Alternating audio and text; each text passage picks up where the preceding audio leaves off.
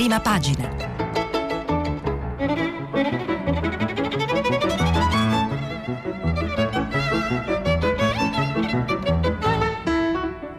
Questa settimana i giornali sono letti e commentati da Flavia Perina, editorialista del quotidiano La Stampa.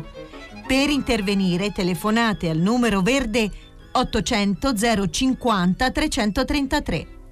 Sms e WhatsApp, anche vocali, al numero 335 56 34 296. Buongiorno a tutti, sono le 7, 18 e 52 secondi, siamo a prima pagina di mercoledì 4 marzo e, e oggi eh, i giornali eh, scelgono compattamente come notizia di apertura le nuove regole dettate dal comitato scientifico insediato dal governo qualche giorno fa per rallentare o circoscrivere l'emergenza. Coronavirus con un'unica eccezione, eh, il quotidiano Avvenire che invece apre anche oggi sulla vicenda dei profughi al confine tra Turchia e Grecia, ma di questo parleremo nella seconda parte della rassegna stampa. Intanto apriamo con appunto i titoli sulle nuove regole. Corriere della Sera, virus, nuove regole in tutta Italia, distanza di un metro tra le persone, niente baci e strette di mano, stop agli eventi, calcio a porte chiuse per un mese. La stampa, Italia in quarantena per un mese. Le raccomandazioni degli scienziati di Palazzo Chigi, niente strette di mano, anziani in casa, sport a porte chiuse pioggia di richieste di rimborsi in Lombardia verso un decreto bis. Repubblica, salutarsi da lontano senza baci. Ecco le raccomandazioni a tutti i cittadini per frenare eh, l'epidemia. Il manifesto, un mese di stop a sport e manifestazioni. Il fatto quotidiano sta sempre sul virus, però si eh, concentra sulla situazione di Crema, Lazzaretto di Milano, lasciati soli dalla regione, dicono a Crema. Il giornale, mh, mm, così non basta, solo briciole per le aree colpite. E anche Confindustria e Mercati bocciano il decreto. Eh, libero, virus alla conquista del sud. Secondo Libero l'infezione crea addirittura l'unità d'Italia perché cominciano a esserci degli infetti in Campania, nel Lazio, in Sicilia e in Puglia, anche se i numeri sono molto bassi, si parla in tutto di una ventina di persone. Il tempo, Italia, porte chiuse per l'emergenza coronavirus. Mm, il tempo è solidale con le iniziative del governo, dice che Conte adesso fa la cosa giusta ehm, preparando lo stop alle manifestazioni per un mese. Il mattino virus, giro di vite per tutti, il messaggero rinuncia ai limiti antivirus. Eh, è chiaro eh, di che cosa parliamo, ma andiamolo a vedere nel dettaglio, prendiamo una sintesi dalla prima pagina del Corriere. Eh, arrivano nuove regole di comportamento per cercare di arginare la diffusione del coronavirus in tutta Italia, viene raccomandato di rispettare la distanza di almeno un metro tra le persone, evitare le strette di mano e i baci. Gli anziani sono invitati a restare a casa, stop agli eventi, anche il calcio deve adeguarsi. Partite a porte chiuse per un mese. Tutto questo mentre i contagiati sono 2263, le vittime sono salite a 79, ma è cresciuto anche il numero dei guariti. Arriva poi un piano per il del governo per sostenere l'economia. Il leader della Lega Matteo Salvini dice è poco, non lo vediamo, non lo votiamo. Sì, perché oggi è anche la giornata in cui la politica, che fino a ieri era sembrata tenere un po' una linea di solidarietà tra maggioranza e opposizione, invece comincia a creare delle differenziazioni e comincia in qualche modo a eh, rianimarsi nella polemica. Eh, ci sono, anche se con atteggiamenti differenti, mentre la Lega sembra alzare le barricate, le barricate nei confronti delle ultime iniziative del governo, Fratelli d'Italia appare più disponibile civili. Eh, leggiamo dal Corriere della Sera, pagina 5. Se il paese se il paese affronta momenti di caos e gli italiani stanno modificando velocemente abitudini e stili di vita, i partiti cominciano a litigare, altro che unità nazionale. Al mattino Matteo Salvini chiude bruscamente al dialogo, una presa in giro, dice Salvini, la sospensione delle tasse per due mesi, o il decreto migliora oppure non avrà mai il voto della Lega. Ma a sera i presidenti dei gruppi parlamentari del Carroccio portano al Premier le loro proposte. Se Conte ha voglia di accoglierle possiamo confrontarci. Se invece fanno tutto loro, il decreto se lo votano da soli. I 5 Stelle, da canto loro, propongono un pacchetto di proposte economiche. Italia Viva ritiene che i 3,6 miliardi di euro previsti dal governo siano pochi. Forza Italia non voterà nulla a cascatola chiusa e Giorgia Meloni butta sulle spalle del Premier l'errore criminale, tra virgolette, di aver criticato l'ospedale di Codogno. Questo è il quadro politico, poi il Corriere propone due interviste. La prima è a Bagnai della Lega, che eh, rivendica la necessità di un piano Marshall eh, che cominci con la sospensione dei pagamenti fiscali e previdenziali, non per due mesi per poi dare tutto insieme quel che magari non si è incassato, ma prolungare il periodo di esenzione fino a dicembre e poi la reattivazione del dovuto. Eh, domanda all'intervistatore Marco Cremonesi, ma è possibile un intervento da decine di miliardi e al tempo spesso sospendere il pagamento delle tasse? Risponde Bagnai, chiaro che questo avrà un costo per lo Stato, ma i costi a carico dello Stato saranno salati anche nel caso di un intervento inadeguato ora. E l'intervistatore domanda perché non votare, allora non cominciare a votare gli, i primi interventi da 3,6 miliardi decisi dal governo. Bagnai risponde il governo farà le sue valutazioni, è sostenuto da una maggioranza, saremo liberi di dire che non siamo d'accordo sul metodo? Gli imprenditori oggi si aspettano segnali più forti. Si differenzia invece da questa posizione Fratelli d'Italia, qui l'intervista è di Paola Di Caro a Isabella Rauti che eh, dice per noi viene prima l'Italia, poi il partito, quindi per Fratelli d'Italia la linea non cambia. In un momento di grave emergenza come questa non si fa campagna elettorale. Dice la Rauti, abbiamo partecipato a tutti i tavoli ai quali siamo stati invitati e votato il primo decreto sulla parte sanitaria. Ora, per gli interventi straordinari per l'economia, abbiamo predisposto un nostro pacchetto di misure secondo tre macro aree la tenuta dello Stato, la tenuta del sistema sanitario, la tenuta del tessuto economico. Se il decreto del governo conterrà misure efficaci e stringenti, frutto anche dell'accoglimento di proposte valide, lo voteremo, ma ovviamente non lo diremo a priori, quindi atteggiamenti diversi nell'opposizione. Oggi c'è anche qualche editoriale dedicato, dedicato a alla situazione politica che sta per determinarsi o che in qualche modo si è già determinata. Eh, sulla stampa eh, Marcello Sorgi dice che l'opposizione scommette sul disastro. Scrive eh, nel suo eh, editoriale, pur lodevole in una situazione d'emergenza come l'attuale, non è certo partito in discesa il tentativo di Conte di coinvolgere l'opposizione nella definizione delle prime misure economiche anticrisi per assicurare ai decreti del governo un iter parlamentare più rapido e condiviso. Salvini non ha neanche aspettato l'incontro tra il Premier e la delegazione del suo partito per sparare a zero sul governo e preannunciare il suo no alle prime decisioni per arginare le conseguenze della paralisi economica. Forza Italia, per bocca di Gelmini e Bernini, ha ipotizzato una serie di correzioni che imporrebbero una riscrittura dei provvedimenti. Alla fine i più possibilisti, ma fino a un certo punto, sono stati quelli di Fratelli d'Italia, fedeli alla nuova linea moderata che spinge Meloni in alto nei sondaggi. Secondo Sorgi, quello della, dell'opposizione è un atteggiamento incomprensibile che contraddice il senso di responsabilità mostrato a caldo dagli stessi interlocutori di fronte all'impennata del virus e all'evidente sofferenza in cui è entrato il Nord e in qualche caso al blocco dell'apparato produttivo nazionale dal turismo alla moda al sistema dello svago negli ultimi giorni anche nell'industria vera e propria che sconta un collasso dei mercati e addirittura i primi respingimenti dei prodotti da esportazione causa panico da contagio, il grido di dolore di imprenditori grandi e piccoli sta assumendo dimensioni preoccupanti. Dunque, insomma, ci sarebbero tutte le condizioni per un'azione eh, un po' più condivisa. Ma perché eh, si chiede l'articolista Salvini più dichiaratamente, ma anche Berlusconi e Meloni, che pure avevano votato il primo decreto d'emergenza del governo, hanno innestato la retromarcia?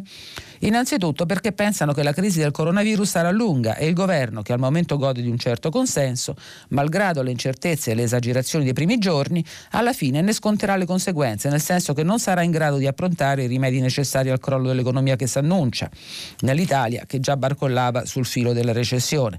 Puntare sulla rovina del governo giallo-rosso, ma in realtà del paese, non è un granché, ma si sa che tra Salvini e Conte, così come tra Renzi e Conte, è in corso una partita spietata che prevede che a conclusione dei rispettivi duelli uno solo resti in piedi. Conclude Sorgi, non è la prima volta, anche in tempi recenti, che i rapporti tra governo e opposizione passano per un tentativo di appeasement e subito dopo riprecipitano nel muro contro muro. In fondo, anche Berlusconi all'inizio del suo mandato diede una stretta di mano simbolica a Napolitano allora suo avversario, ma ne seguì il ventennio che sappiamo. Stavolta c'erano e rimangono tutte le regioni per ripensarci in presenza di un problema così grave che riguarda il mondo intero. Eppure, sbagliando, le nostre opposizioni esterne e interne al governo preferiscono scommettere, preferiscono scommettere sul disastro. Quindi queste, eh, diciamo, le, una parte delle valutazioni sulla, sulla situazione politica al di là dei dettagli di cronaca sull'emergenza, eh, ci sono anche diciamo, degli, elementi, degli, elementi, di approfondimento oggi molto interessanti. Sul Corriere, a pagina 11, troviamo un'intervista di Simona Ravizza a un importante, a un importante immunologo, Alberto Mantovani, che è il direttore dell'Humanitas. Ci dice Mantovani che l'Italia ha gli scienziati per battere il virus e, va finanziata e sostenuta eh, la ricerca. Mantovani invita i cittadini a ehm, seguire tutte le precauzioni e le misure di contenimento della corsa al virus che ci sono state indicate dalle ordinanze e cioè le scuole chiuse, le attività so- sportive sospese e il no alle aggregazioni sociali. Non bisogna avere fretta, dice, è l'unico modo per sperare in una frenata dei contagi. Poi eh, noi come scienziati abbiamo l'obbligo anche di guardare un po' più in là. E guardare dove, eh, dice Mantovani, bisogna trovare i migliori farmaci per curare il coronavirus e fra questi anche gli anticorpi. E questo è l'altro grande interrogativo a cui solo la scienza può dare risposta. Da cittadini dobbiamo guardare con fiducia ai traguardi che possiamo raggiungere. Come Paese non dobbiamo perdere l'occasione di mettere in campo i finanziamenti adeguati per sostenere la ricerca. Eh, Mantovani ricorda che l'Europa ha già lanciato due programmi importanti finanziati con 55 milioni di euro e i nostri ricercatori sono parti di reti collaborative che hanno risposto al bando. Lo stesso stanno facendo l'Agenzia Nazionale per la Ricerca francese e il Wellcome Trust nel Regno Unito. Negli Stati Uniti il, l'istituto guidato da Anthony Fauci, Fauci, immunologo statunitense di origini italiane, ha già lanciato programmi interni ambiziosi e l'amministrazione ha proposto al Congresso americano uno stanziamento di 2,5 miliardi di dollari, una cifra che si vorrebbe addirittura aumentare. Anche l'Italia dice adesso deve fare la sua parte. Abbiamo testa e cuore per farcelo, quindi Mantovani invita l'Italia a occuparsi non soltanto delle misure per contenere il virus, ma anche del, dell'attività della, della, scienza per batterlo, per trovare, per trovare, il vaccino, per trovare le risorse, le cure per eh, frenarlo per frenarlo.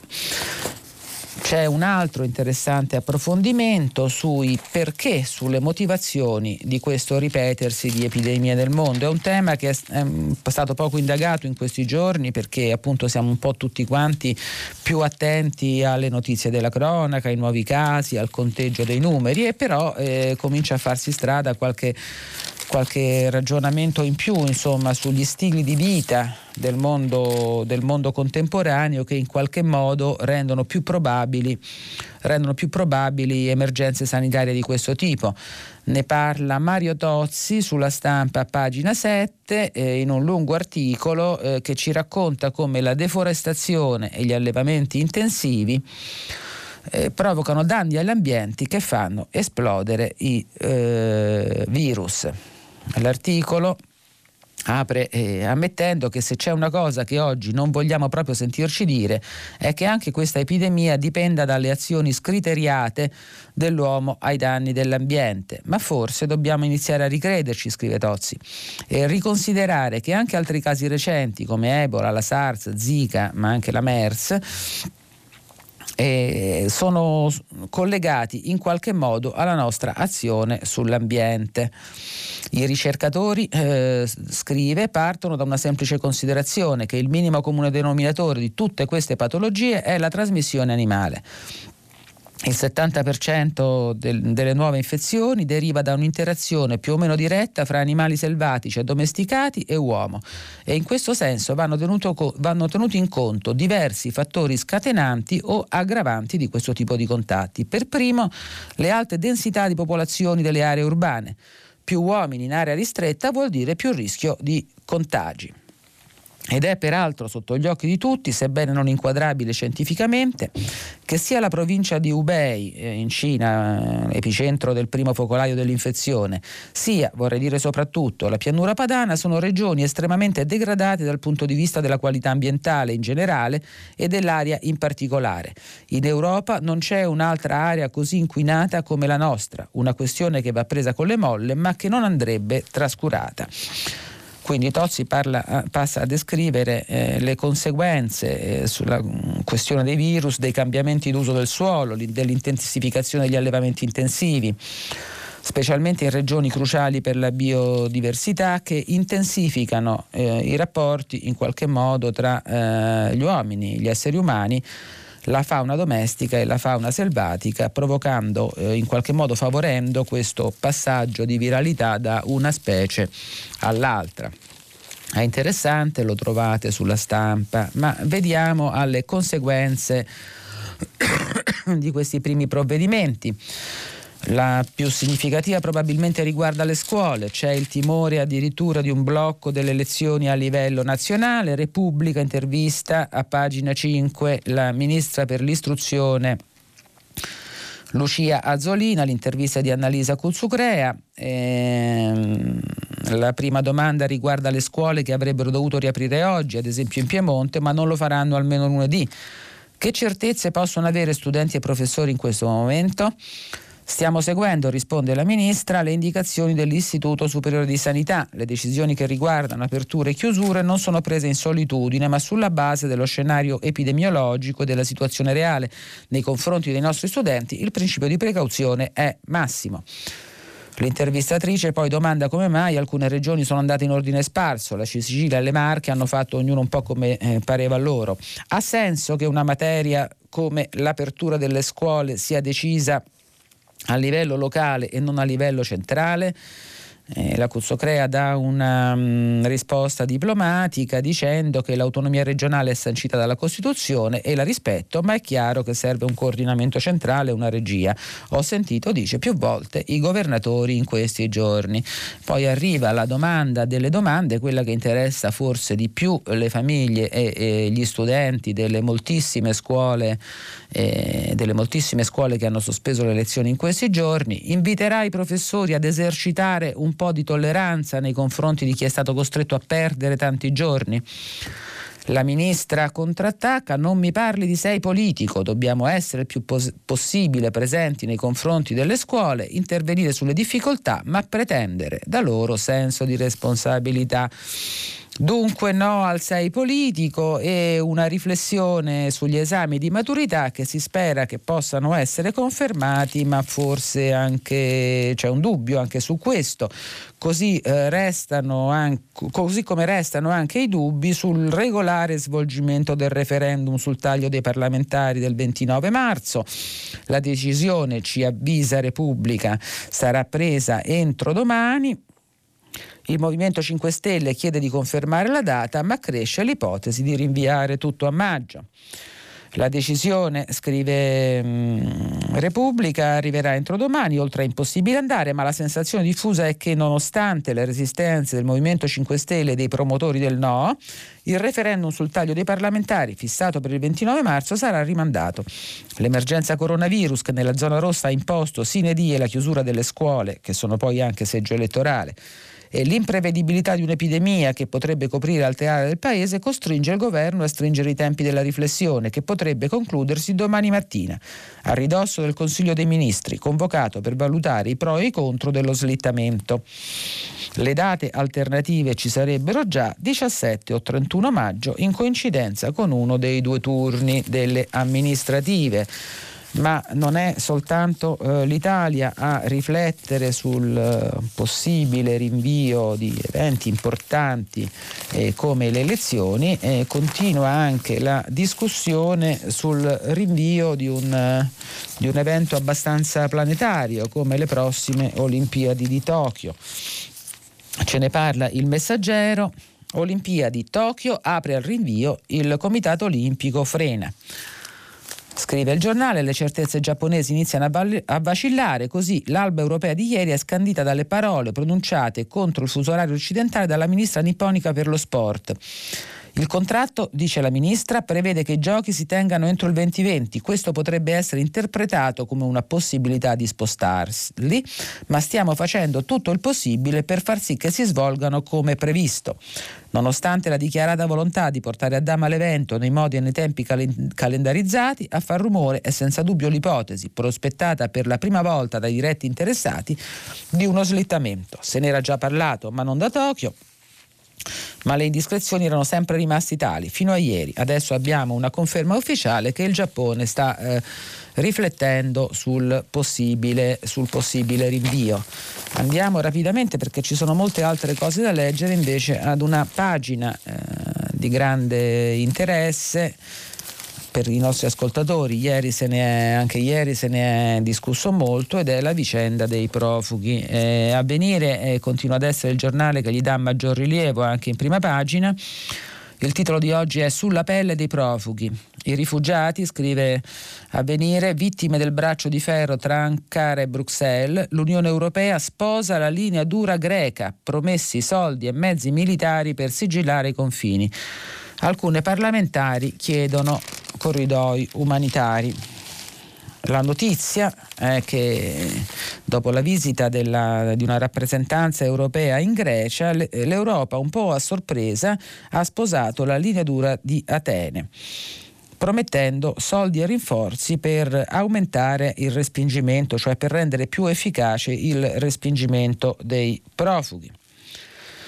Eh, scrive Giovanni Maria Del Re a pagina 5, piena solidarietà alla Grecia, la sua frontiera è quella dell'Europa, almeno sul piano simbolico. Il messaggio dei vertici europei al confine greco-turco è chiarissimo. I presidenti di Commissione, Consiglio, Parlamento europeo e Parlamento europeo insieme al premier greco e all'omologo croato, hanno voluto di persona visitare la frontiera, mentre dall'altra parte migranti intrappolati tra i due paesi gridavano ai reporter aiutateci, abbiamo bambini. Scene strazianti, ma di umanità non si è parlato un granché. La priorità europea è aiutare Atene a bloccare l'onda scatenata dalla decisione del presidente turco Erdogan di far partire migliaia di profughi, per lo più siriani, verso la Grecia. La situazione alla nostra frontiera esterna, dice von der Leyen, non deve essere gestita da, solo dalla Grecia, è responsabilità di tutta l'Europa. Coloro che sperano di mettere alla prova l'unità dell'Europa saranno delusi. Manterremo la linea e la nostra unità pre, mh, mm, prevarrà. Dunque si immagina di cominciare la contrattazione con eh, Erdogan e si immagina di appunto aiutare la Grecia in questi respingimenti che in alcuni casi hanno, hanno raggiunto, hanno, sono stati effettuati in modi davvero brutali. Il foglio fa eh, pubblica eh, una amara riflessione eh, su questa, sullo scudo di Ursula, dice il titolo, a pagina 4. L'Euro- L'Europa, eh, scrive il foglio, aveva molti modi per dare solidarietà alla Grecia, ha scelto quello populista.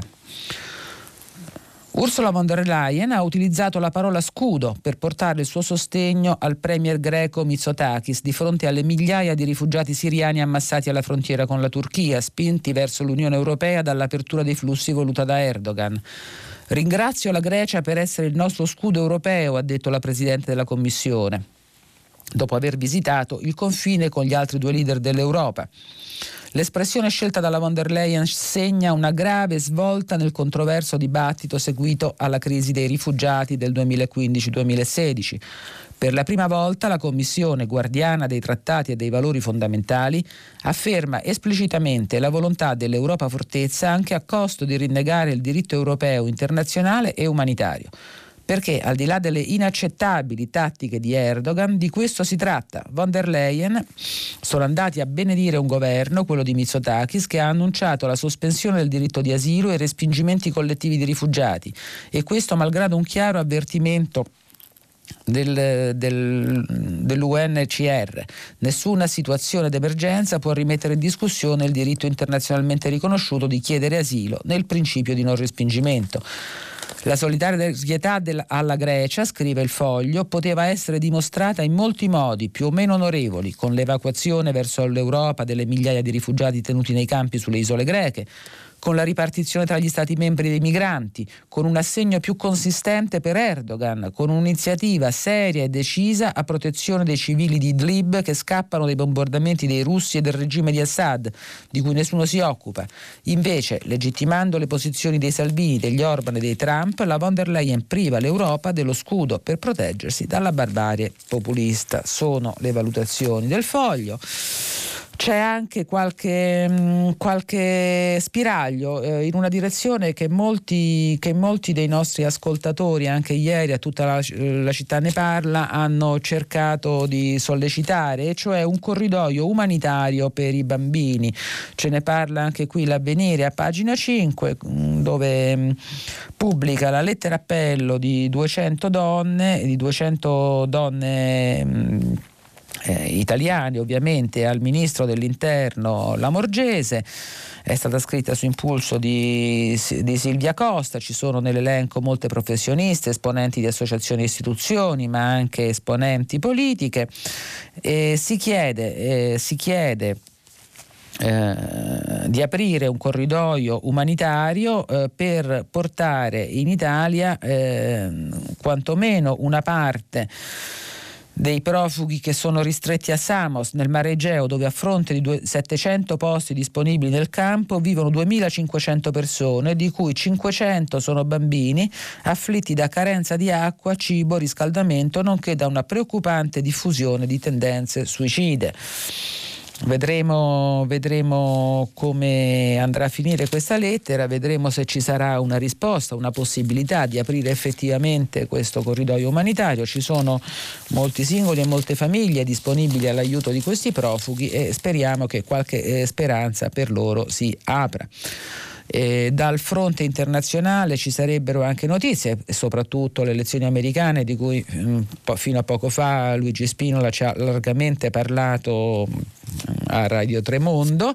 E tuttavia sui giornali di oggi c'è poco, i giornali chiudono presto eh, per motivi di fuso orario, la conclusione di questa importante tornata elettorale che ha visto la rimonta di Joe Biden e il KO di Bloomberg che sembrava uno dei favoriti a questa corsa eh, diciamo a causa di, di fuso orario i giornali non hanno i risultati, eh, i risultati finali della, della, sfida, sicuramente sarà un argomento, un argomento importante per, per, la giornata di domani quando i dati saranno più chiari.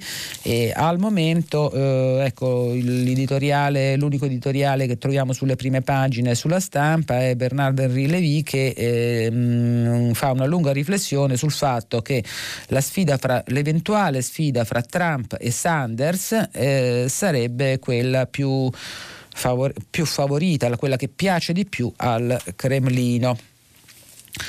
Un altro, un altro argomento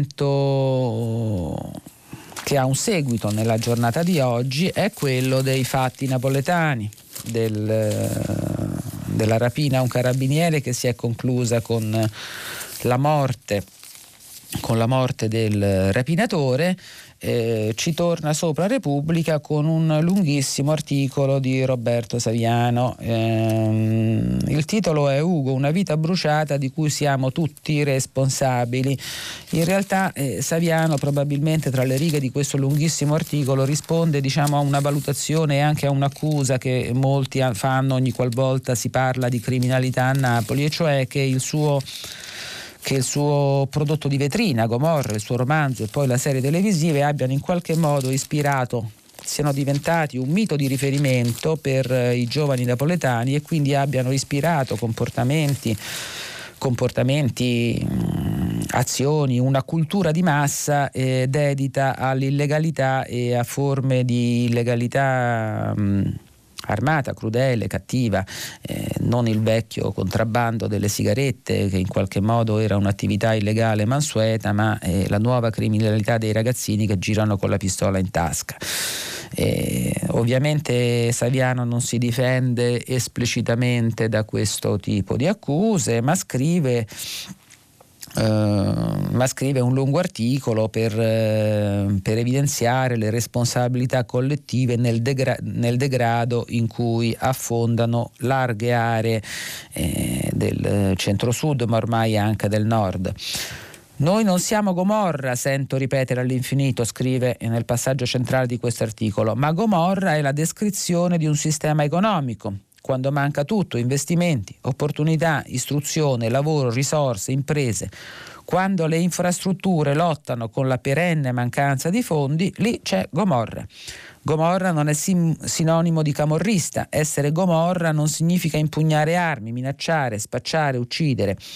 E non essere Gomorra non significa indignarsi, incazzarsi, ma lavorare per curare non smettere di cercare l'antidoto al veleno, creare un sentiero, non il nulla, non la devastazione, non l'incuria, non, non le eh, macerie.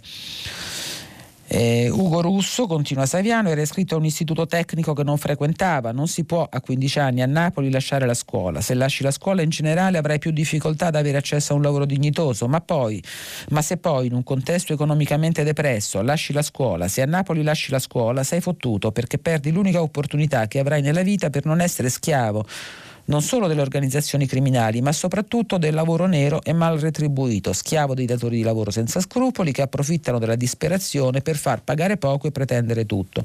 E dove non c'è lavoro, dove non ci sono opportunità, dove non c'è dispersione scolastica, dove andare a scuola, istruirsi è considerato un lusso o una perdita di tempo, dove non ci sono risorse per riportare a scuola i minorenni che decidono di abbandonare gli studi senza altra prospettiva, senza alcuna altra alternativa alla strada, proprio lì c'è Gomorra dunque una responsabilità collettiva, ma eh, molto più in piccolo sotto questo articolo, eh, Repubblica ci dà, notizia, ci dà, notizia di un altro fatto che è successo a ridosso del RAID all'ospedale Pellegrini seguito alla morte del giovanissimo Ugo Rosso. È una notizia che nessun giornale in questi giorni ha sottolineato più di tanto, ma è, è una notizia orribile che fa rabbrividire. E racconta di Irina, morta nel caos dell'ospedale dopo le botte del marito. Che è Irina, è una, una quarantenne che era ricoverata era stata ricoverata d'urgenza perché massacrata di botte dal suo compagno durante la concitazione, la concitazione della devastazione dell'ospedale eh, del pronto soccorso dell'ospedale e è morta anche lei ovviamente non si sa se ci sono connessioni col panico che avrà preso gli infermieri, eh, gli infermieri, i medici durante quei momenti, quei momenti terribili, ma il fatto è questo. Eh, Repubblica lo dà in poche righe, nessun giornale ci ha fatto una grande attenzione, ma io lo voglio leggere. Muore mentre intorno a lei c'è il caos e la violenza, l'esplosione della rabbia che distrugge completamente il pronto soccorso. Irina Maliarenko, 39 anni, non muore però per quell'inferno, ma per le percosse subite dal compagno. La donna ucraina è deceduta alla rianimazione dell'ospedale Pellegrini proprio mentre un centinaio di persone demolivano attrezzature suppellettili dopo aver saputo della morte di Ugo Russo, 15 anni, ucciso dal carabiniere che voleva rapinare. La folla piombata in ospedale non sapeva nulla della sua storia, ma durante il raid alcune persone hanno spinto e buttato a terra i genitori di Irina in lacrime per la morte della figlia. Irina era arrivata in ospedale sabato 29 febbraio in gravissime condizioni a causa delle lesioni interne per le percosse subite. Dopo una settimana durante il raid in fin di vita era stata trasferita nella rianimazione accanto al pronto soccorso dove è morta.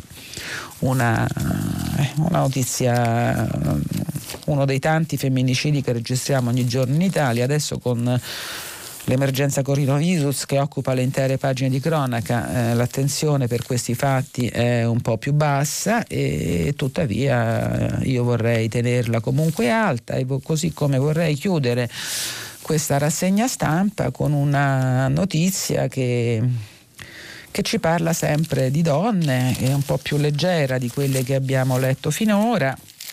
Tra poco è l'8 marzo, sappiamo che Sappiamo che tutte le manifestazioni che di solito si convocano per questa data sono state cancellate, rinviate o sospese o sospese per, per, via dell'emergenza coronavirus. E tuttavia eh, ci sono altri tipi di iniziative che che mh, mm, evocano il valore delle donne, i diritti delle donne anche in modi molto carini e inediti. una di queste eh, l'ha presa eh, la rivista eh, Topolino, il fumetto Topolino e quindi che pubblicherà in occasione dell'8 marzo un fumetto dove la protagonista sarà una scienziata italiana, Barbara Caputo del Politecnico di Torino, insieme con eh, Luisa Torsi dell'Ateneo di Bari.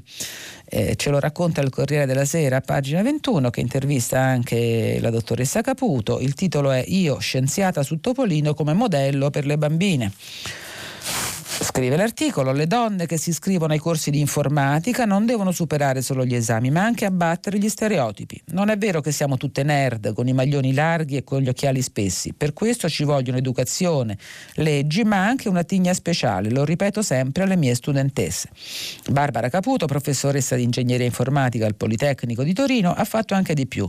Ha deciso di sbarcare a Paperopoli e di diventare un fumetto per dimostrare che si può essere scienziati di livello anche in un mondo dominato dagli uomini. Si può abbattere in tanti modi diversi quel soffitto di cristallo nelle università e nella società che rende più difficile l'avanzamento di carriera per le donne. Servono leggi specifiche, ma si può usare anche un fumetto. In occasione della giornata internazionale della donna dell'8 marzo, il settimanale Topolino ha scelto di tingersi di rosa e di dedicarsi alla scienza con una storia speciale che pone al centro la valorizzazione delle competenze scientifiche femminili. Il numero 3354 di Topolino in edicola domani parlerà di ricerca attraverso l'esperienza di due protagoniste del mondo accademico italiano, Luisa Torsi, professoressa ordinaria di chimica all'Università di Bari, e Barbara Caputo, collega di Torino. Quando mi hanno proposto l'idea di diventare Barb Quacat, questo è il nome del suo personaggio, ho accettato subito perché condivido la battaglia della Fondazione Bracco, spiega l'esperta di intelligenza artificiale del Politecnico Piemontese. Le due docenti hanno aderito al progetto 100 esperte che ha l'obiettivo di diffondere la cultura scientifica demolendo i pregiudizi che descrivono le donne come non portate per questo tipo di studi. È una battaglia da vincere anche con un sorriso, immaginandosi con lo stesso caschetto biondo di sempre con un becco in più, come proposto da Gaia Arrighini e Silvia Ziche, che sono le autrici della storia di Topolino intitolata Paperina e la selezione scientifica per chi sceglie la carriera accademica il momento più complicato è quando si scopre di avere un figlio, spiega Caputo. Sono anni di sacrifici che possono pesare sul lavoro e sul rendimento.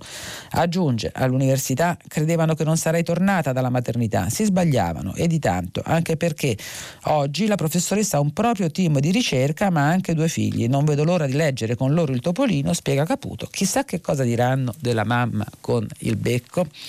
È una notizia carina.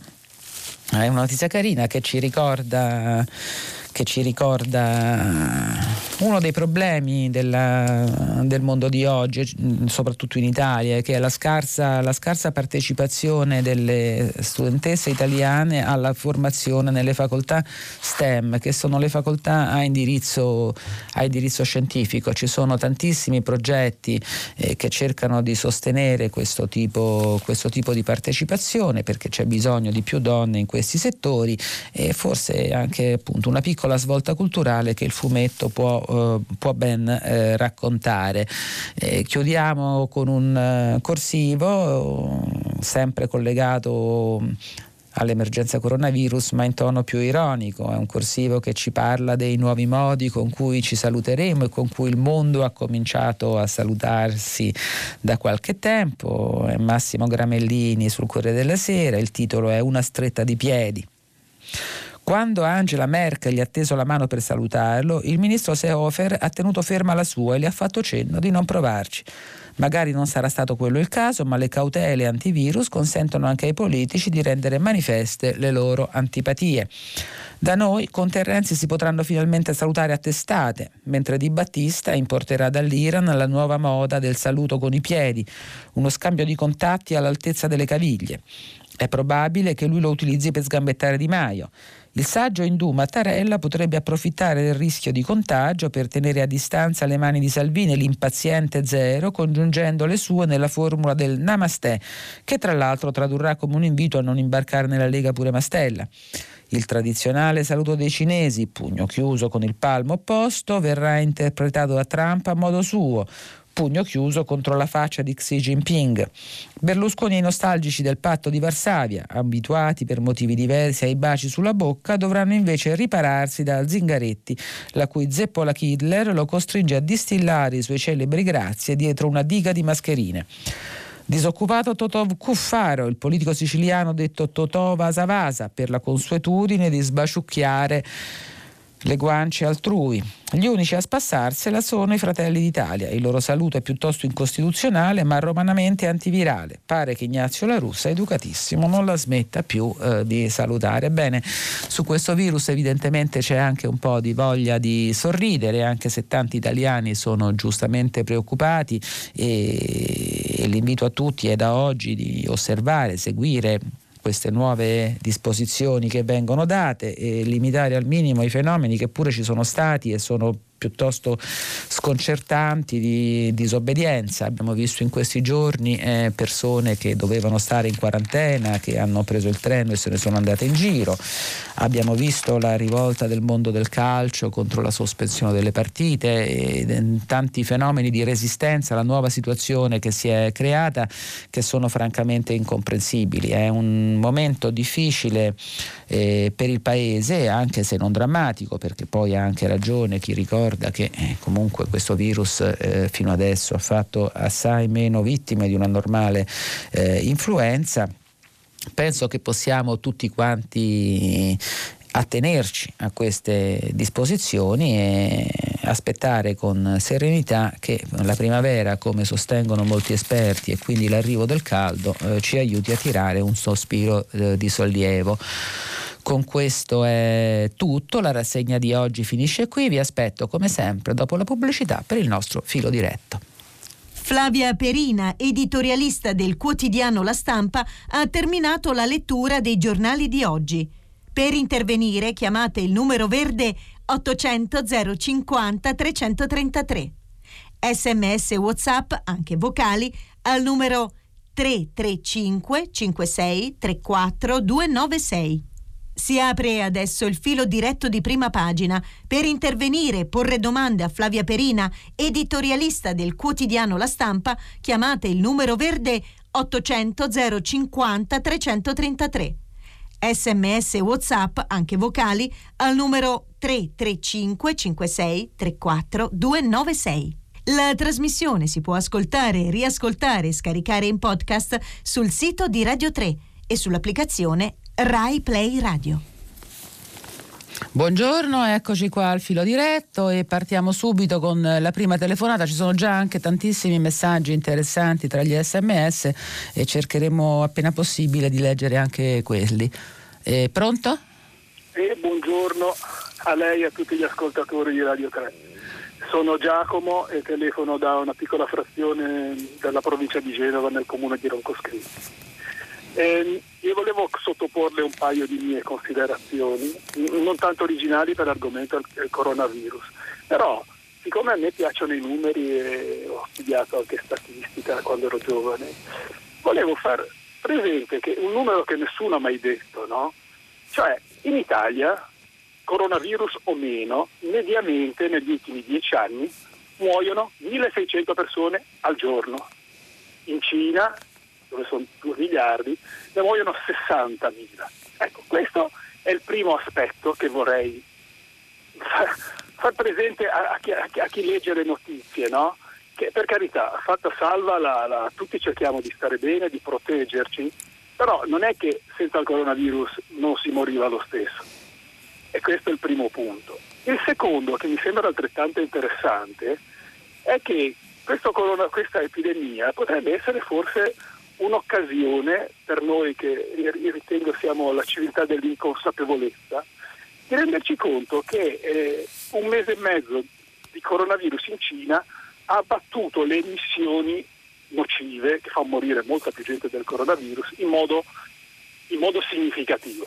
Cioè, questo non è che eh, i problemi del, del, riscaldamento globale, dei 20 gradi registrati all'Antartide l'altro giorno si risolvano, però perlomeno ci può aiutare a prenderne coscienza. E infine, eh, l'ultima cosa che volevo dire è che non lo so se i cinesi che adesso lavorano 12 ore al giorno come, come, come bestie nelle fabbriche per spedirci milioni di container pieni di puttanate perché compriamo su Amazon siamo più felici di quanto coltivavano il riso nei campi. Ecco, direi che queste sono le considerazioni Grazie Giacomo, lei ci invita a una riflessione sul modello di sviluppo che è interessante e che mh, mm, tanti eh, insomma, sono interrogativi che tanti si stanno facendo in questi giorni, se abbiamo davvero bisogno appunto di queste tonnellate di merci, se quanta correlazione c'è fra eh, forme di agricoltura, allevamento intensivo e grandi concentrazioni umane e le potenzialità di diffusione dei virus. Abbiamo letto proprio oggi un articolo che riguardava questo argomento, è un dibattito che andrà avanti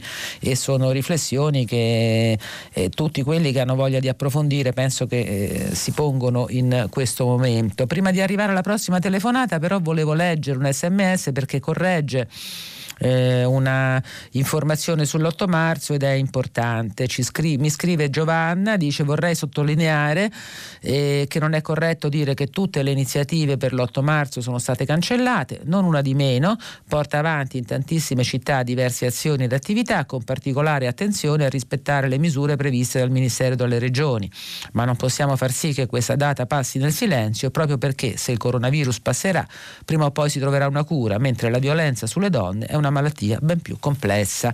Grazie Giovanna della precisazione, ancora una telefonata, pronto? Pronto, buongiorno. Buongiorno. Gianfranco. Buongiorno Gianfranco, da dove chiama? Uh, uh, telefono da Asti.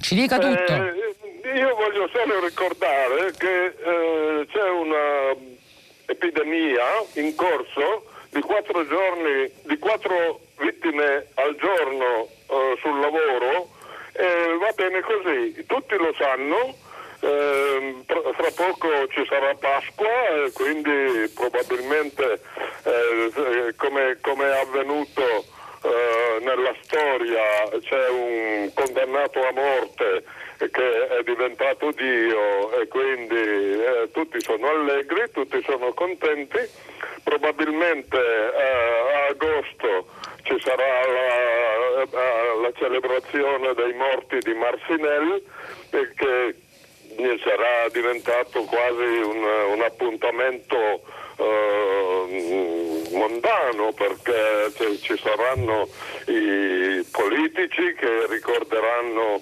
i, i morti di Marcinelle, eh, il 7 eh, di, eh, di uh, dicembre ci saranno i morti di, della ThyssenKrupp eh, con altrettante celebrazioni e probabilmente eh, si, si, dedicheranno anche dei palazzi come sono state dedicate delle basiliche a, a, a, a quel povero disgraziato che hanno impiccato perché parlava troppo.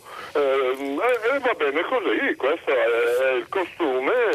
Eh, Grazie eh, Gianfranco, lei ricorda un altro, diciamo, un altro dramma italiano, le morti sul lavoro che eh, come tante altre cose è un argomento di cui eh, la cronaca, la politica si interessano poco, eh, normalmente è, è Ecco, parliamo oggi, parliamo oggi cioè, ci, ci, indigniamo tutti quanti, ci allarmiamo tutti quanti per questo virus, ma eh, giustamente eh, eh, Gianfranco, come altri ascoltatori, ricorda che eh, non si muore soltanto di polmonite in Italia, purtroppo, si muore anche per tanti motivi che potrebbero essere evitati da un'applicazione più rigorosa delle norme o da iniziative più severe contro chi le trasgredisce. Andiamo avanti, pronto?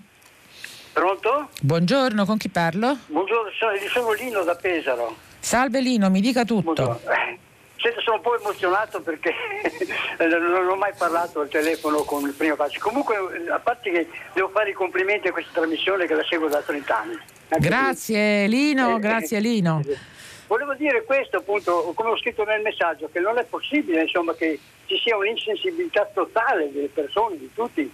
Ci si preoccupa tanto di questo, di questo coronavirus che, fa, che più o meno a sentire dai virologi è un'influenza normale, insomma, non è che faccia dei stragi mentre invece insomma eh, la cosa che ho visto io bambini che si suicidano è una cosa pazzesca insomma di questi tempi qua sentire queste cose qui. Andiamo, vogliamo andare su Marte e, e, dopo non abbiamo manco il coraggio di affrontare un problema. Sono, sono, in Italia in Europa siamo in mezzo miliardo è possibile che possiamo risolvere il problema di qualche centinaio di, di, di, persone che sono lì stremate, affamate è una cosa quasi indecente. Mi scusi, eh, mi No, capisco lo sfogo, capisco lo sfogo, Lino, e con me sfonda una porta aperta. Non, no, il problema non è, sol, non è, neanche soltanto quello della, dell'accoglienza, si possono tenere profughi di guerra anche in campi profughi ma in condizioni più umane. L'Europa invece si è limitata a pagare Erdogan perché eh, li rinchiudesse da qualche parte, a pagare i greci perché li rinchiudessero da qualche parte, senza minimamente interessarsi degli standard minimi che rendono umana la vita anche, eh, anche di un profugo di guerra. È una condanna morale che peserà sulle nostre coscienze nei tempi lunghi perché queste cose noi abbiamo di noi, di noi stessi l'opinione appunto di di un grande continente moderno dove vigono i diritti civili, dove vigono i diritti umani, di essere in qualche modo migliori di tante altre parti del mondo. Su questa vicenda invece questa consapevolezza di noi si incrina, forse non siamo così eh, migliori, non siamo tanto migliori come, eh, come ce la raccontiamo, perché quando si consentono cose di questo tipo migliori non si è. Andiamo avanti, pronto? Pronto? Buongiorno. Sì, buongiorno, sono Maria e telefono da Catania. Io telefono per lo stesso argomento del precedente intervento, eh, mania suicida dei bambini. È una cosa che mi fa rabbrividire, mm, qualcosa che io non ho mai sentito nella mia vita prima di adesso e che pen- non pensavo di poter sentire cioè una cosa mh, mm, che mh, mm, non potesse mai succedere. Allora io chiedo che venga posta più attenzione a quello che sta succedendo da tutti i punti di vista, quello psicologico, eh, sociologico, tutto, insomma, e che si intervenga al più presto. La ringrazio Maria e il messaggio che lei lancia coincide con quello che pensiamo in tantissimi e spero davvero che per questi bambini di Lesbo sia accolta questa richiesta di un corridoio umanitario. Ci sono tante famiglie che li ospiterebbero volentieri. L'Italia eh, fin dai tempi di Chernobyl è stata molto generosa e molto attenta verso il dramma dei bambini. Eh, è possibile ripetere quel tipo di ris- esperienza anche oggi e penso che migliorerebbe non solo la reputazione ma anche la vita di tutti noi sapere di aver fatto qualcosa per, per dei piccolini in condizioni così drammatiche. Ancora una telefonata, pronto? Eh, pronto, sono Mirko da Genova. Salve Mirko. Eh, volevo, avevo mandato un messaggio prima per sottolineare il fatto che come tutte le crisi, la civiltà occidentale eh, apparentemente facciamo un passo indietro, però eh, ci permette anche a volte di fare un passo avanti. Mi riferisco in questo caso alle, alle cose più evidenti tipo il telelavoro, le aule web, ma eh, ci fa riflettere anche sul fatto che adesso abbiamo tanta tecnologia ma ragioniamo ancora come come fossimo negli anni 50 del Novecento, quindi spostamento di migliaia di persone per andare a lavorare, spostamento di centinaia di migliaia di studenti per, per recarsi in un'aula, per accendere un computer e collegarsi con altre persone con altri computer. Come è successo purtroppo in, in crisi molto drammatiche della nostra civiltà, dalle guerre mondiali piuttosto che le rivoluzioni, facciamo a volte sembra che facciamo un passo indietro, però a volte ci serve per riflettere e fare un passo avanti sicuramente riflettere anche sul fatto che eh, abbiamo chiuso gli occhi magari sul fatto che abbiamo delocalizzato il nostro sistema produttivo perché in quei paesi costa molto meno. Adesso qui siamo diventati etici, però facciamo finta di non vedere tante cose.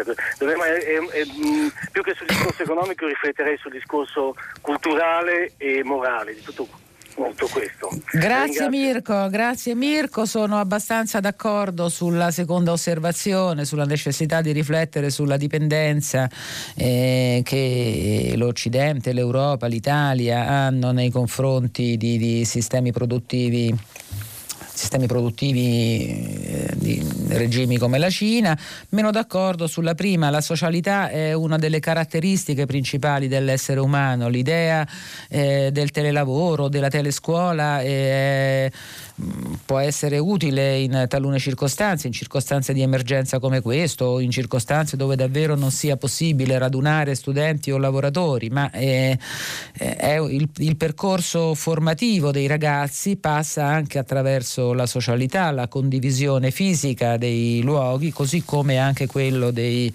eh, lavoratori. E, mh, immaginare un'umanità che sta rinchiusa ciascuna nella sua cameretta mh, per paura di qualsiasi cosa, di un virus o soltanto per abitudine, è un'immagine eh, distopica che personalmente a me non piace tanto. Andiamo avanti, ancora una telefonata, pronto? Eh, buongiorno, sono Ilaria, chiamo da Torino. Salve Ilaria sono d'accordo con la sua ultima considerazione, però in questi giorni piuttosto che la prospettiva di un sei politico agli studenti, io vorrei che si parlasse di misure per cui le scuole potessero fare lezioni online a distanza agli studenti. La prospettiva di un sei politico mi sembra molto più pericolosa. In questi giorni i nostri ragazzi sono a casa da soli perché sono abbastanza grandi per, poterlo, per poter rimanere in casa da soli.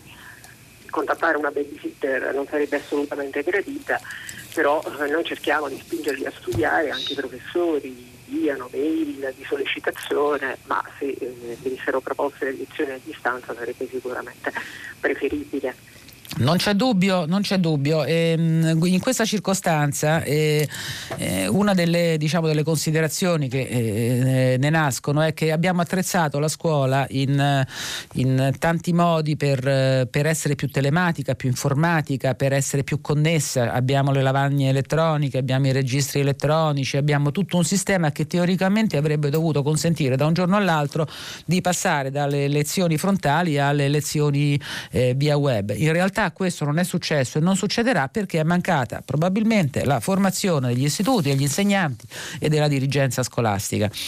Oggi nella sua intervista il ministro dell'istruzione eh, promette particolari provvedimenti in questa direzione, ma eh, sarebbe il momento di affrontare con serietà questo tema perché è inutile eh, dotare le scuole di eh, attrezzature informatiche se poi non si insegna alle persone a utilizzarle o non si promuove il loro utilizzo quantomeno nelle situazioni di emergenza come questa.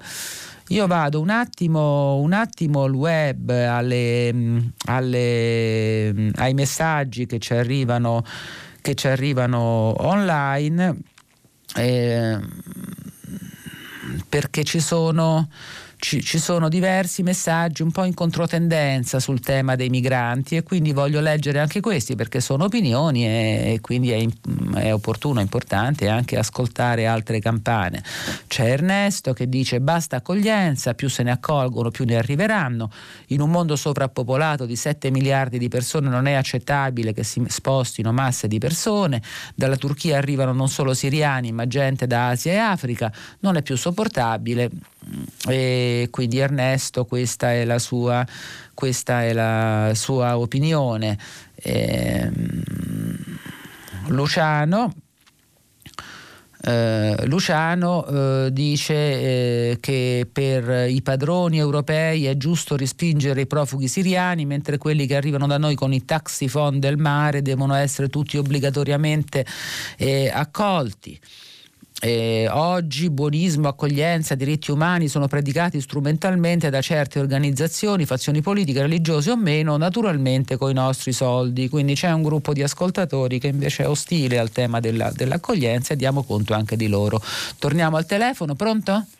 Pronto? Buongiorno, con chi parlo? Buongiorno, sono Raffaele da Palmanova. Salve Raffaele.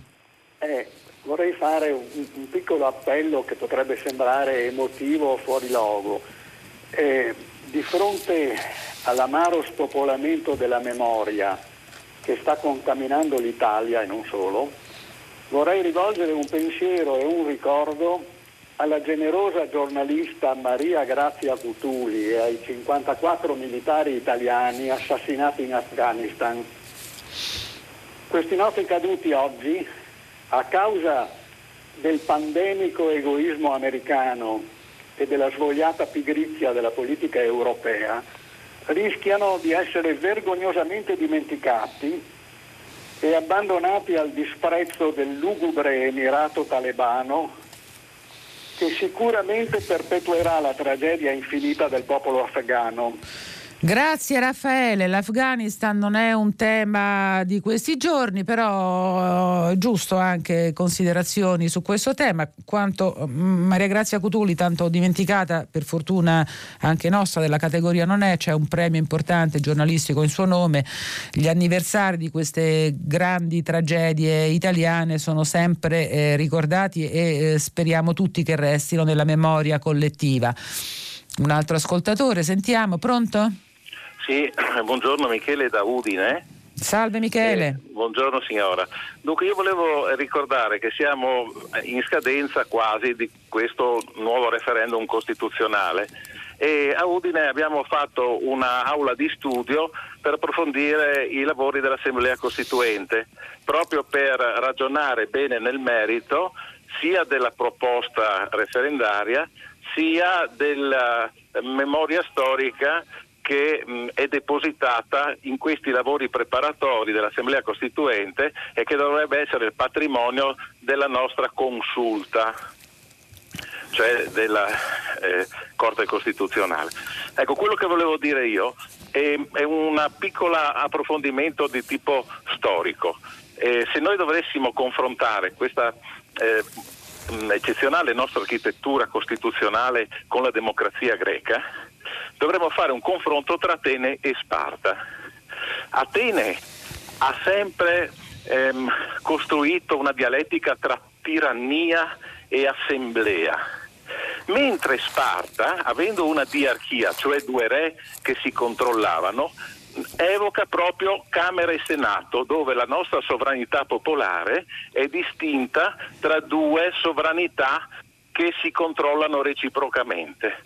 Il Presidente della Repubblica è un eforo, cioè colui che mette in dialogo e fa da mediazione quando Camera e Senato entrano in conflitto. Grazie Michele, grazie Michele, fortunati i suoi studenti che hanno un professore così abile nel fare connessioni tra la storia antica e la storia contemporanea dei nostri giorni.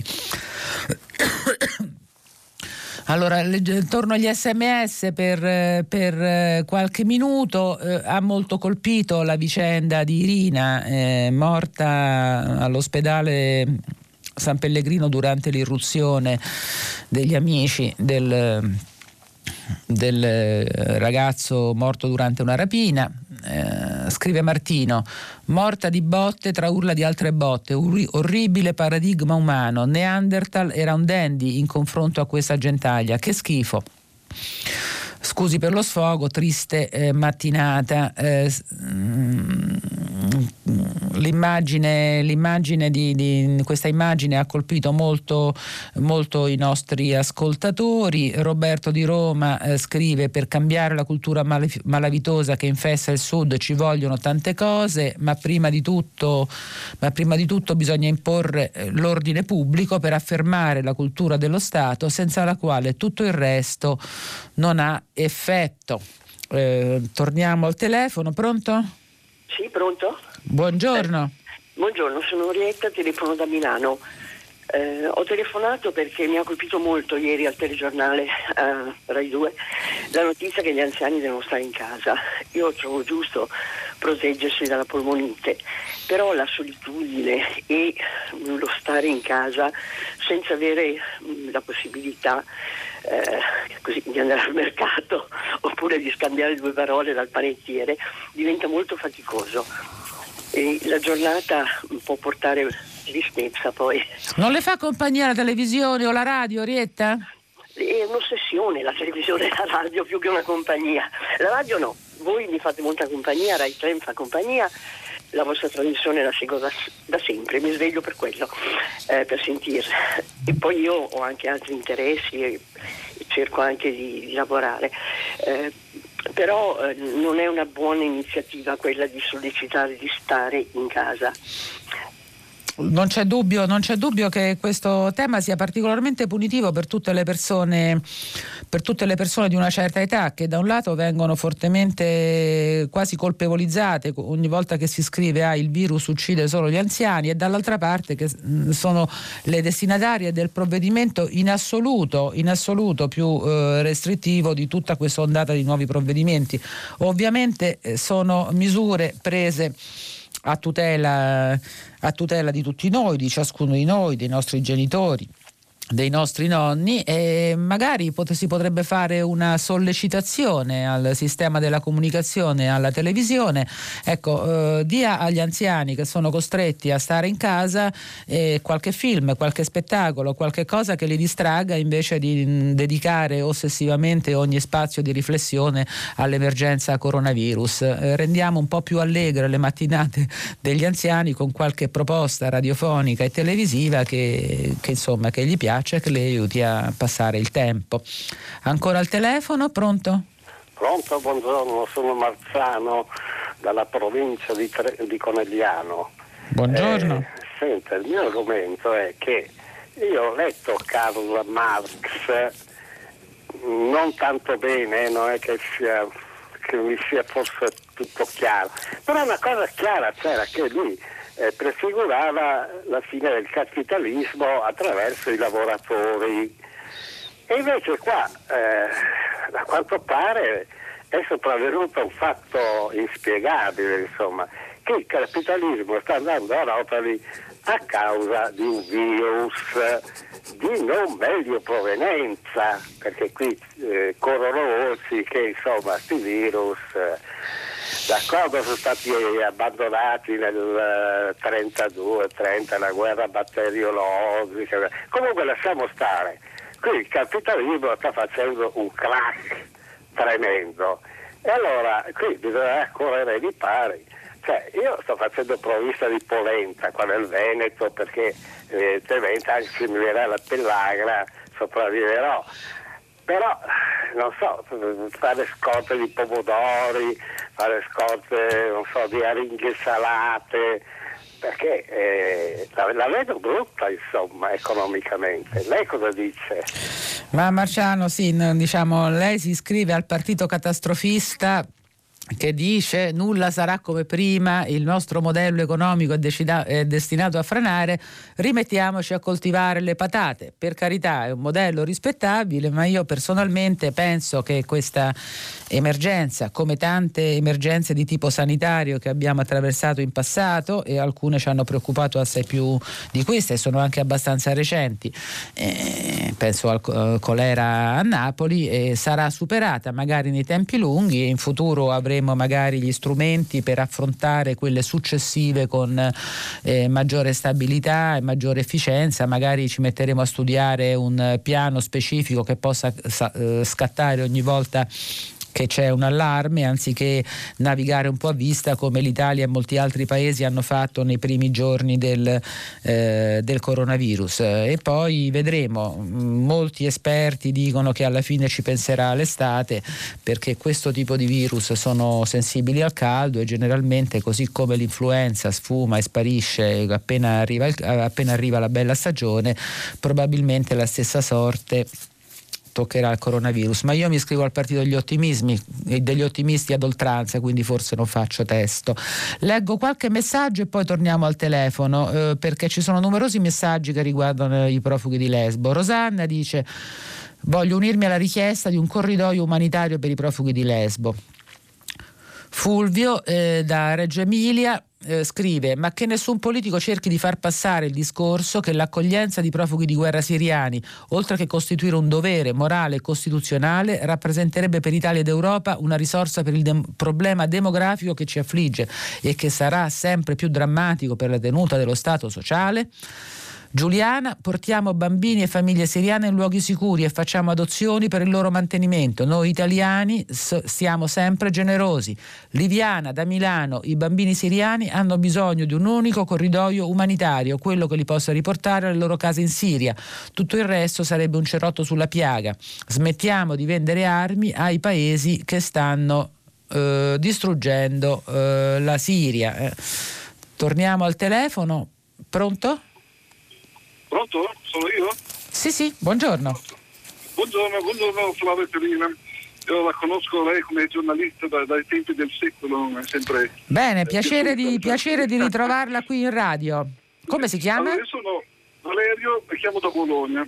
Eh, io sono rimasto particolarmente impressionato dai fatti di, di Rina, dell'ospedale, già, già la, la, vicenda dell'ospedale di Napoli mi ha molto impressionato perché cioè, quello è un pronto soccorso con tutti i problemi che ci sono nei pronti soccorso e soprattutto di, eh, con la questione che c'è adesso del virus, eh, del coronavirus eh, e così e, e, qualcuno si permette di distruggere tutto, questo è veramente eh, tremendo. E queste Irina sono eh, lei era, era, già messa male adesso da, quello che ho capito dalle percosse del marito, ma secondo me la botta definitiva gliel'hanno dato questi centinaia che io chiamo criminali, perché sono dei criminali, gente che va dentro un pronto soccorso, che devasta tutto, attrezzature, persone, per che cosa?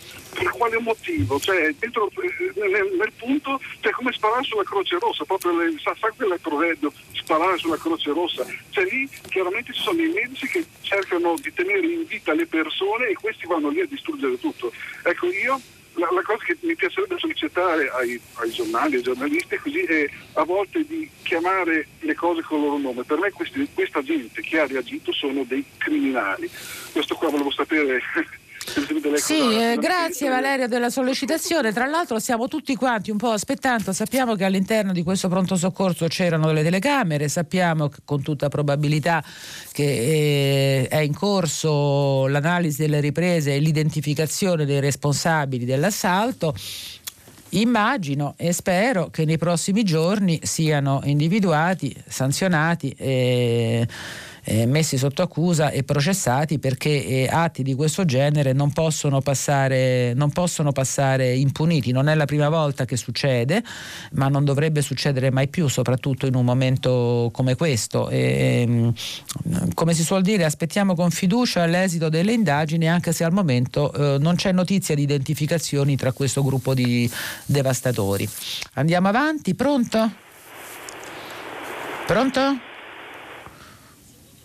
Eh, niente, è caduta la linea, torno agli sms per leggere il messaggio di Laura. Eh, Laura dice sono un'anziana ma sola, ho l'influenza, immagino che sia l'influenza normale e non trovo qualcuno che mi compri qualcosa. E, eh, Laura purtroppo non ci dice da che città scrive, non ci dice da che, eh, non ci dà elementi di riferimento, ma eh, magari eh, ci ascolta una vicina di casa, ci ascolta una, un, un'inquilina del piano di sotto, date una mano, date una mano a Laura.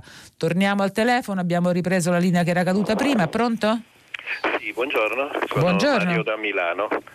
Ehm, io chiamavo perché cerco sempre, se possibile, di vedere eh, negli eventi della vita il positivo.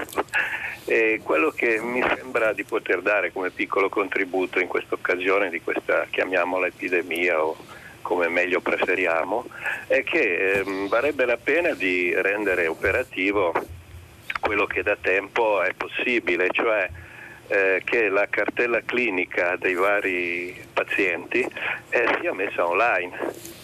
Eh, è una cosa di cui si parla spesso, ma che tutt'oggi, insomma, quando uno va dal medico bisogna andarci fisicamente. In fondo eh, sarebbe un, un bel efficientamento della nostra sanità eh, che è già così eccellente se vogliamo e al tempo stesso consentirebbe un risparmio anche di risorse. No? Cioè, Sicuramente Dario, certo, sicuramente ha ragione. Io credo che ci siano eh, un paio di regioni che hanno già eh, attivato la digitalizzazione delle cartelle cliniche e dove sono disponibili cartelle cliniche online, eh, molte altre, la maggior parte delle regioni italiane è molto indietro.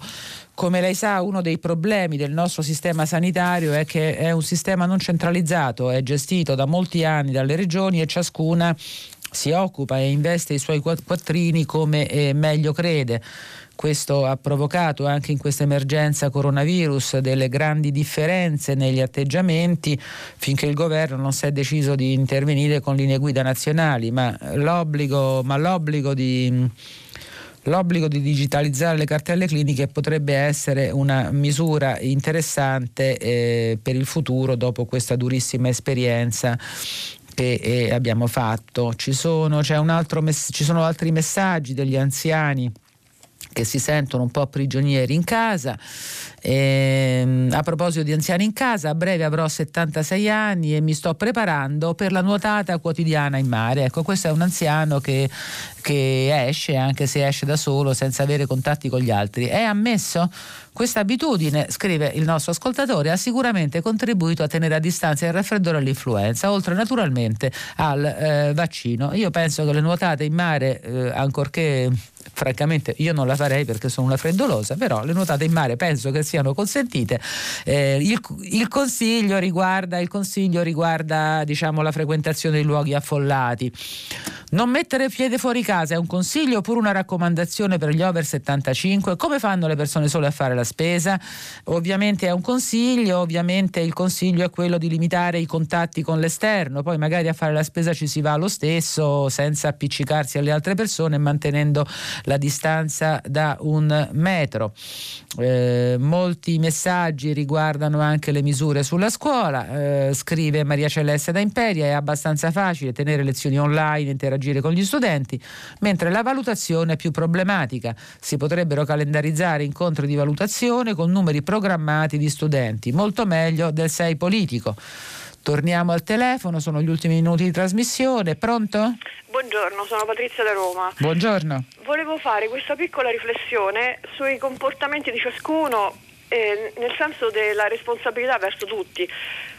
Mi sembra che alcuni di noi, eh, per la propria condizione eh, non di immunodepressi, non di una persona di una certa età, eh, magari inconsapevolmente, eh, voglio dire, invece di starnutire eh, nel gomito per non eh, diciamo, coinvolgere le mani, cioè se uno ha un virus e starnuta nelle mani, poi quando tocca agli altri lo diffonde il virus.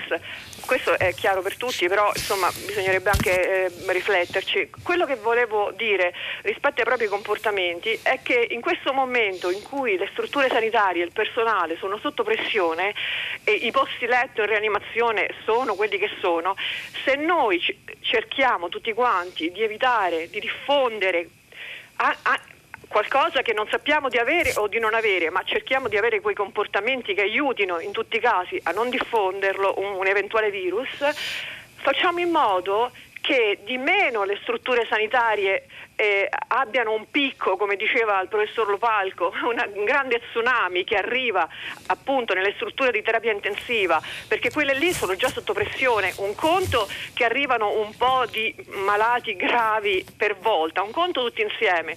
Quindi tutti quanti dobbiamo fare uno sforzo in questo senso. Non so se mi sono spiegata abbastanza bene. Patrizia si è spiegata benissimo. Il senso di quest'ultima indicazione a disposizione del governo è appunto questo, quello di sollecitare comportamenti responsabili responsabili a tutta la popolazione. Quando si suggerisce, si consiglia di stare a distanza eh, di un metro dalle altre persone nei luoghi affollati, di, non, di non, non, baciarsi e di evitare le strette di mano, evidentemente si sta dicendo agli italiani cercate di darci una mano un po' tutti con comportamenti responsabili che evitino la trasmissione non solo di questo virus ma di qualsiasi malattia perché il sistema sanitario se no potrebbe eh, pagare pegno. Ancora una telefonata, pronto? Pronto? Buongiorno. Buongiorno, sono Roberto di Bologna. Niente, eh, riguardo al fascicolo elettorale, alla possibilità di comunicare attraverso il, i siti web e cose del genere, eh, per quanto riguarda eh, le, le prestazioni sanitarie. Io sono ormai molti anni che eh, utilizzo il fascicolo elettronico eh, e funziona perfettamente. Posso caricare eh, tutte quante le, le, le, ricette che ricevo, ricevo ricette elettronicamente e non ho neanche più bisogno di stampare. Eh, vado direttamente in farmacia col telefonino e posso ritirare le mie medicine. Credo che sia un sistema ottimo questo. Eh, bisognerebbe che tutte quante le regioni facessero questo tipo di eh, implementazione e non soltanto alcune. Sì, probabilmente lei, Roberto, se ho capito bene, vive a Bologna, l'Emilia Romagna probabilmente è una delle regioni che hanno informatizzato, che hanno informatizzato il sistema sanitario e anche, e anche appunto il contatto con i pazienti è una, è una, modalità che torna particolarmente, particolarmente utile eh, durante eh, questa emergenza. Siamo in chiusura, eh, ne approfittiamo per per eh, leggere gli ultimi messaggi. C'è ad esempio anche chi non è tanto d'accordo sulla telemedicina e sulla possibilità delle visite a distanza. Eh, scrive Roberto, da medico deve, dal medico si deve andare fisicamente perché la medicina è anche rapporto, esame clinico, il fascicolo sanitario è un'altra cosa. Siamo perfettamente d'accordo e non, si parlava appunto di eh, fascicolo sanitario. Eh, Fronza da Trento, eh, Fabrizio Fronza da Trento Trento ci avvisa che, Alto, che, anche Trentino e Alto Adige hanno digitalizzato cartelle già da vari anni. Marco eh, ci racconta che lavora nella pubblica amministrazione e che di sua iniziativa ha iniziato a indossare la mascherina. I miei colleghi mi hanno un po' deriso, mentre qualcuno ha cominciato a guardarmi con, differ- eh, con diffidenza. Visti i contagi e i numeri, è normale tutto questo, ma caro Marco, speriamo che questo si, sia soltanto così un po' uno scherzo, una, una modalità di presa in giro da ufficio. È, è ovvio che anche se eh, è stato ripetuto tante volte che queste mascherine servono a poco, eh, chi vuole indossarle le indossa e magari, e magari insomma non si meriterebbe le prese in giro dei colleghi, ma eh, negli uffici succede spesso anche non, e non solo per le mascherine. Infine chiudiamo con Francesco che torna sull'argomento profughi e dice scrive, ci scrive da vecchio pacifista convinto continuo a chiedermi le ragioni di otto anni di silenzio del mondo sui bombardamenti di Assad e Putin sul popolo siriano forse solo le bombe occidentali sono degne di attenzione e proteste Qua ci fermiamo, dopo il giornale radio Edoardo Camorri conduce pagina 3 e a seguire le novità musicali di primo movimento. Alle 10, come sempre, tutta la città ne parla, approfondirà un tema posto da voi ascoltatori e potete riascoltare la rassegna stampa sul sito di Radio 3. Buona giornata a tutti e a risentirci a domani mattina.